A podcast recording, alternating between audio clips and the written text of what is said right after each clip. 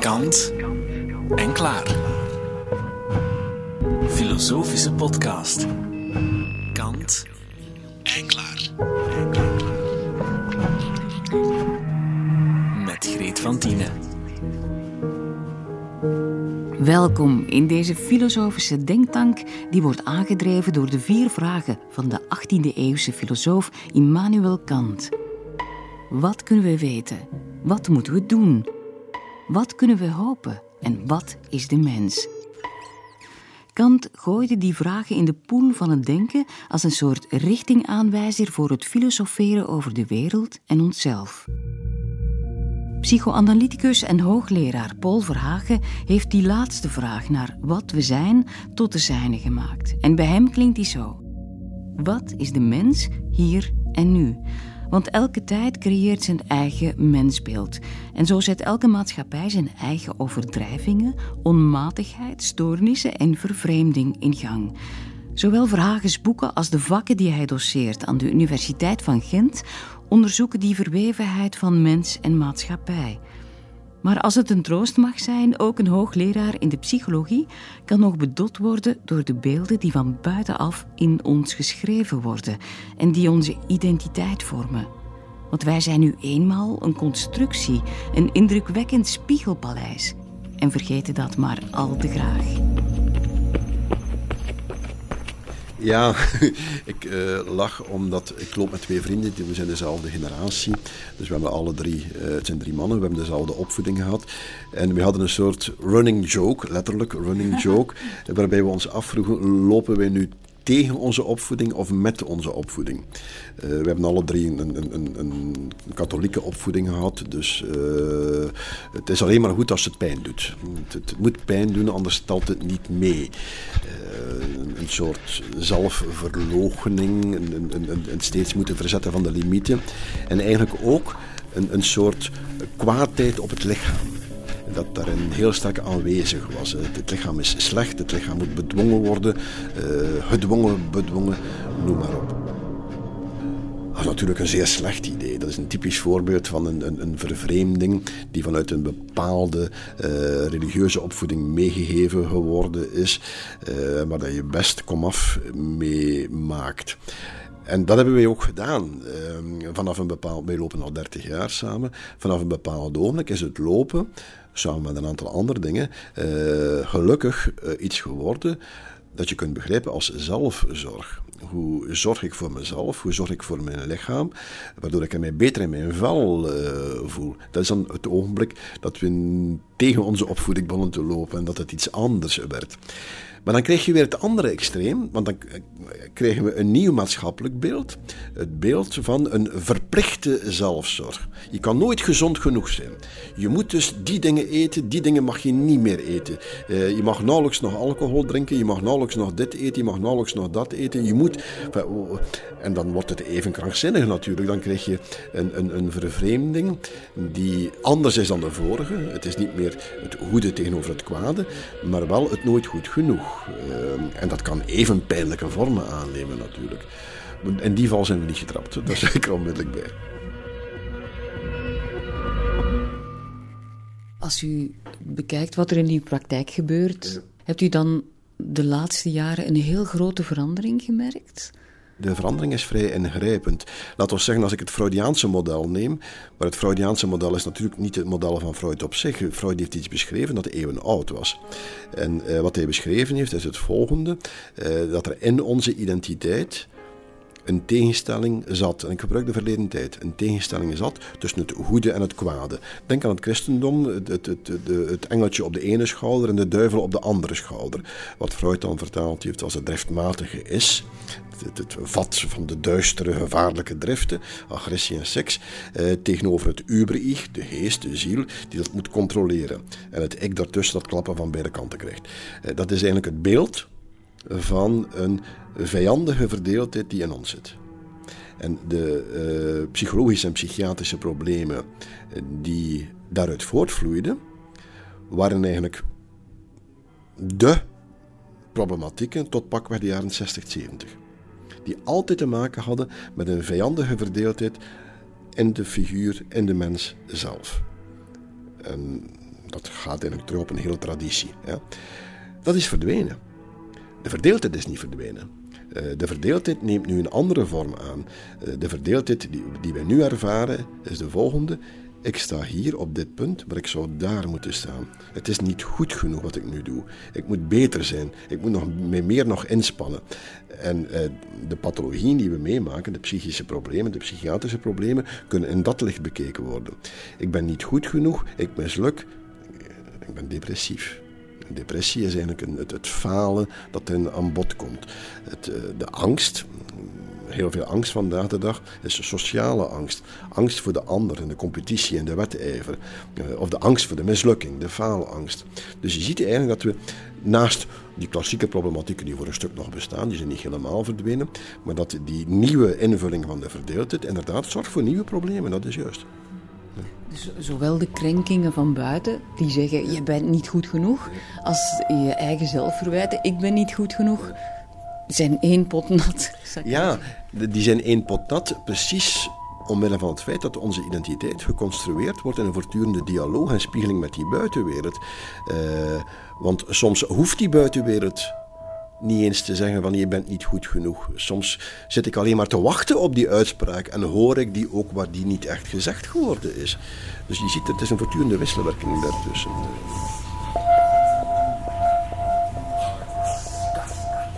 Ja, dat is de, dwanggedachte bijna die ons allemaal parten speelt van het, van het nooit genoeg. Nooit genoeg erkenning, nooit genoeg liefde, nooit genoeg status.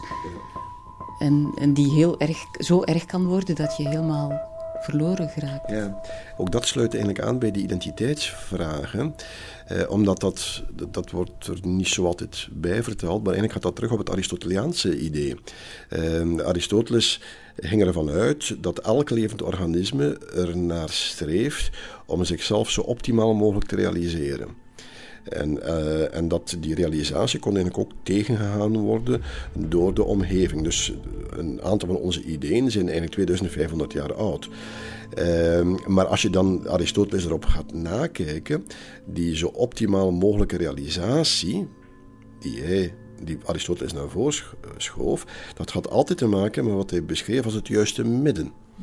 Uh, het juiste midden in de zin van uh, het mag niet te veel zijn, en het mag ook niet te weinig zijn. En dat juiste midden is persoonsgebonden en is contextueel gebonden. Het juiste midden in de ene context, ja, dat kan in een andere context anders zijn.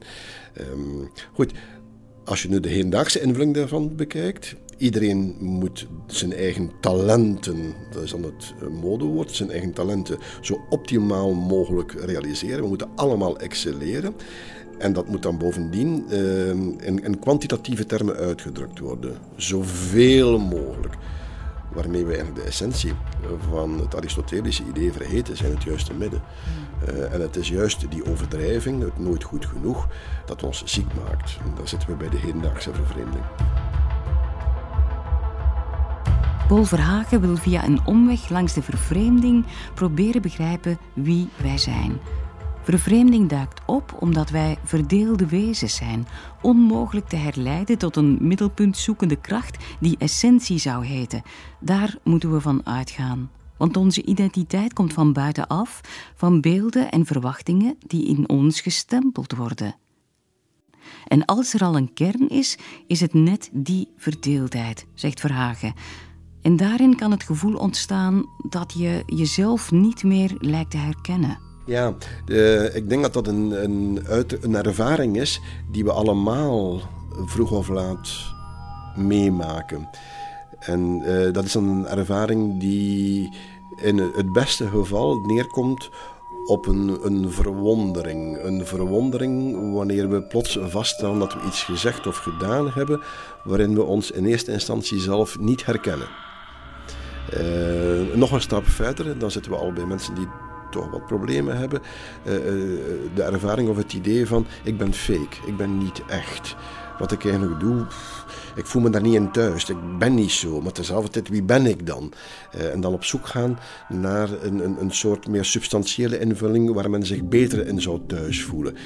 En als, we het, als het die vorm aanneemt, ja, dan zitten we al in de, de, psychologische problematieken, waar vervreemding dan heel vaak gekoppeld wordt aan die maatschappelijke beelden die ons opgedrongen worden. We, moeten allemaal succesvol zijn, we moeten allemaal eeuwig jong zijn, uh, we moeten allemaal zo gezond mogelijk leven. En dat zijn op zich stuk voor stuk goede ideeën, maar eens uh, de omvang aannemen die ze vandaag de dag kennen. En uh, met daarbij eh, daaraan gekoppelde dwang om het te moeten doen, te moeten zo gezond mogelijk leven. Um, ja, dan voelen mensen zich daar plots niet meer zo goed bij en herkennen ze zich er ook niet meer in. En dan krijg je die vraag van, maar wat wil ik eigenlijk? Wat, wat ben, wie ben ik eigenlijk? Hoe sluit dat bij mij aan? Als je nu iemand bewust maakt van die alienatie, van die vervreemding, want daar hebben we het over uiteindelijk. Uh, dat is ook de term die Marx gebruikte. Als we iemand bewust maken van die uh, identiteit die van buitenaf opgelegd geworden is, en bovendien iemand bewust maken van het feit dat die opgelegde identiteit fout is, en het nadeel van die persoon, ja, hoe kunnen we dat dan vervangen? En door wat moeten we het vervangen? Wat is dan een correcte identiteit? Een identiteit die zou aansluiten bij een verondersteld oorspronkelijk zelf. Dat is Rousseau. En nogmaals, zoals ik in het begin zei, die stelling kunnen wij vandaag niet meer handhaven, niet meer hanteren. Dan kom ik bij Lacan, psychoanalyse. Ehm, het, radicale van Lacan is dat hij een aantal ideeën van Freud uh, verder doorgetrokken heeft je kan bij Freud al uitdrukkelijk die eh, theorie vinden over identiteit zoals ik die beschreven heb. En Freud gebruikt daarvoor inderdaad de term identificatie. Een baby gaat zich identificeren met de woorden, de beelden die door de ouders uh, voorgehouden worden. En die identificaties uh, die kunnen soms de verkeerde richting uitgaan. Als het uber-ik, het boven-ik, te streng is, dan, dan ontstaat er een, een persoonlijkheid of een, een, die eigenlijk een neurotische verdeeldheid zal vertonen krijg je een aantal stoornissen. Goed, uh, dat is Freud. Wat zegt Lacan? Lacan zal de term identificatie vervangen door alienatie, dus vervreemding. Een term die dus oorspronkelijk van bij, uh, de, vanuit die filosofische traditie komt. Elke identificatie is een alienatie, is een vervreemding. Er is geen oorspronkelijk ik. Dus sowieso, als je alle alienaties wegkrapt, mocht dat al mogelijk zijn, dan eindig je met een organisme van vlees en bloed dat geen identiteit heeft. Dat geen mens is. Dat geen mens is. Dat geen mens is. Eens je dit aanneemt, en daar zijn heel veel argumenten voor aan te voeren, onder andere denk aan het voorbeeld van adoptie. Eens je dit aanneemt, ja, dan komen we bij die andere vragen. De vraag van welk, welke criteria gaan we dan gebruiken om een onderscheid te maken tussen een alienatie, een vervreemding die slecht is, en een die niet slecht is of die eventueel goed is. En een bijkomende vraag is: hoe kunnen we dat proberen, als we die criteria hebben, hoe kunnen we dat proberen te veranderen? Want eh, die twee vragen moeten nu anders beantwoord worden, omdat we niet meer de luxe hebben van te redeneren in termen van: het is een authentiek, oorspronkelijk zelf waarnaar we kunnen terugkeren. En mijn uh, stelling, die ik ook in mijn laatste boek uitgewerkt heb, is dat we minimaal toch één objectief criterium hebben. Dat op een bepaalde manier ook te maken heeft met onze identiteit en met de vraag wie wij zijn. En dat criterium is ons lichaam. Omdat de identiteit, zoals ik die beschreven heb, is eigenlijk een constructie bovenop ons lichaam. Want de spiegelingen die we aangeboden worden, de identiteiten die we voorgehouden worden, die gaan we opnemen op ons lichaam. Dat, dat is dus eigenlijk het, letterlijk en figuurlijk het fundament daarvan. Bedoelt u dan een soort uh, tweede huid die over ons heen ligt? Ja. Ja, je kan het op die manier begrijpen. Het is eigenlijk, het, het, het, Freud zal ook schrijven, dat is dan metaforisch, dat het, het eerste ik, of de eerste laag van het ik, eigenlijk het lichaamsoppervlak is. Uh, ook omdat we daar onze identiteit in herkennen uh, en, en erkend worden door onze ouders, die vanaf de geboorte gaan kijken van op wie gelijkt hij. -hmm. en, en, en, dan ook daar allerlei verhalen rond beginnen te maken. maar dus de, de, de kern, als er al een kern is, van onze identiteit, dan is dat ons lichaam. Waarom die constructie komt en uh, waar die spiegelingen over gegeven worden. Goed. En dat bedoel ik als ik zeg dat we wel een objectief criterium hebben om af te meten uh, of bepaalde vervreemdende beelden uh, negatief werken of anderzijds positief werken. En het criterium is het volgende.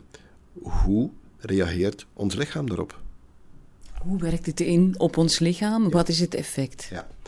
En dan uh, kun je nog een stukje doortrekken. Uh, houdt het ons lichaam gezond of maakt het ons lichaam ziek? Als je nu ziet dat de vervreemding, de vervreemdende beelden die ons voorgehouden worden, uh, over wie we moeten worden, met dat excelleren. En ik heb er eventjes een karikatuur van gemaakt, maar goed, de realiteit is soms nog erger dan de karikatuur. Uh, als je dan die vervreemdende beelden gaat bekijken en de effecten daarvan, dan moet je toch wel vaststellen dat we steeds meer uh, psychologische en psychiatrische stoornissen hebben die ook het lichaam gaan aantasten. Je ziet dat ook bij kinderen. De stoornissen die daar beschreven worden, uiten zich ook lichamelijk. Denk maar aan alle stoornissen rond aandacht en activiteit en, en, en, aanverwanten. Ja. Uh, je ziet ook bij volwassenen dat we steeds meer somatische aandoeningen krijgen, dus medische aandoeningen die uh, terug te voeren vallen op stress. En, um, en, dan zegt de medische wereld van ja, we kennen de oorzaak niet echt. Uh, en we moeten mensen beschermen tegen. Dus moeten ze leren omgaan met stress. Maar dat is natuurlijk een compleet fout idee. We moeten ervoor zorgen dat mensen minder blootgesteld worden aan stress.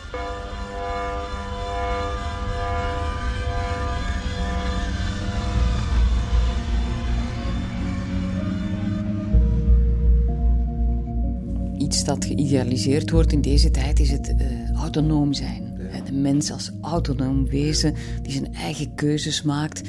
Maar we zitten zo dikwijls gevangen in de keuzes van een ander. Ja, uh, dat heeft natuurlijk ook te maken met die individualisering die de laatste pakweg 25 jaar heel sterk doorgang gevonden heeft. Nu, binnen de filosofie en ook uh, binnen de psychologie is het vrij duidelijk dat autonomie een illusie is. We zijn zeer weinig autonoom, wij worden zeer sterk gedetermineerd. En uh, dat is ook weer het verhaal van die vervreemding. Uh, als je vervreemding begrijpt als identificatie en als je dat gaat toepassen op de constructie van identiteit, dan moet je wel vaststellen hoe sterk wij gedetermineerd worden. Maar terzelfde tijd, en dat wordt dan toch af en toe uh, te weinig belicht. Terzelfde tijd hebben we binnen die vervreemding de mogelijkheid om keuzes te maken. En dan komen we weer bij die zelfreflectie, bij het kunnen nadenken over onszelf, bij het kunnen bekijken van welke keuzes hebben we eigenlijk gemaakt. Hoe, heb ik, hoe zit mijn identiteit in elkaar? Waar voel ik mij goed bij? Waar voelt mijn lichaam zich goed bij?